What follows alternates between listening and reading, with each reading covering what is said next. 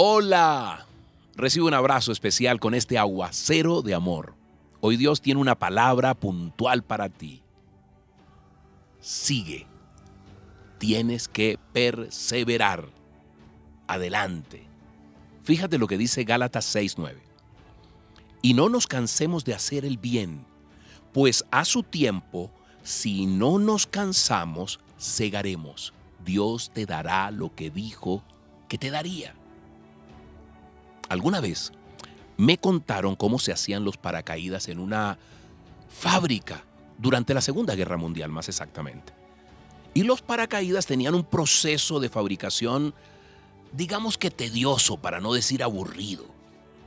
Los obreros y las obreras que trabajaban allí, con sus máquinas de coser, hacían este trabajo durante muchas, muchas horas continuas, seguidas y las interminables piezas de tela eran siempre del mismo color, como para hacer más aburridor eh, esta labor, ¿no?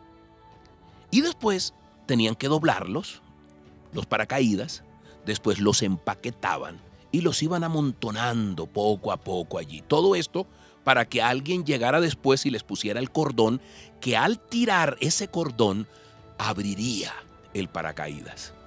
La pregunta es, bueno, ¿y cómo cómo pudieron aguantar tanto tiempo, día tras día, semana tras semana, meses tras meses. ¡Wow! ¿Cómo hacían para llenarse de paciencia ante este trabajo tan rutinario o monótono, digámoslo así? Y él me respondió, pudieron hacerlo porque cada mañana cuando iban a empezar su jornada de trabajo, se reunían en grupos y uno de los supervisores les decía, quiero recordarles, mírenme bien, quiero recordarles que cada paracaídas que tú, tú y tú, todos ustedes van a hacer en este día, lo más probable es que vaya a salvar la vida de alguien. Yo ahora los invito a pensar mientras los operarios y los obreros trabajaban y cosían y doblaban. Él les decía, yo los invito a pensar cómo se van a sentir ustedes si ese paracaídas que están trabajando estuviera sujeto a la espalda de su hijo, de tu esposo, de tu esposa, de tu padre o de tu hermano. Hoy, ¿a quién le estás fabricando ese paracaídas? ¿Cómo lo vas a hacer hoy? ¿Con qué disposición? ¿Con qué ganas sabiendo que ese paracaídas va en la espalda de un ser que tú amas?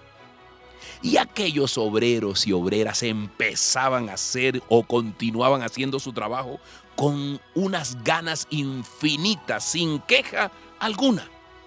Y así lo hicieron durante muchos meses, incluso años. Sabes, es muy fácil dejarnos dominar por el tedio, por la rutina, semana tras semana de trabajo. Y normalmente dejamos de ver el verdadero propósito de nuestro trabajo. Por allí dicen que buenas cosas vienen para aquellos que creen cosas mejores, para aquellos que son pacientes, pero las mejores cosas vienen sobre todo para aquellos que no se rinden. ¡Wow! Por eso hoy dile, dile al Señor, Padre Santo, tú dices en tu palabra que bienaventurado el hombre, bienaventurado la mujer que persevera bajo circunstancias difíciles. Porque una vez que hemos sido aprobados, recibimos la corona de la vida que tú, Señor, has prometido a los que te amamos. Gracias por infundirnos fuerzas. Gracias por hoy, Señor, enseñarnos a fabricar el paracaídas como si algún ser amado lo llevara en su espalda, Dios. Con ese propósito debemos encarar nuestro trabajo diario. Te doy gracias en el poderoso nombre tuyo, Jesús. Amén y amén soy Moisés Angulo y Dios te dice, yo voy contigo con este aguacero de amor. Feliz día.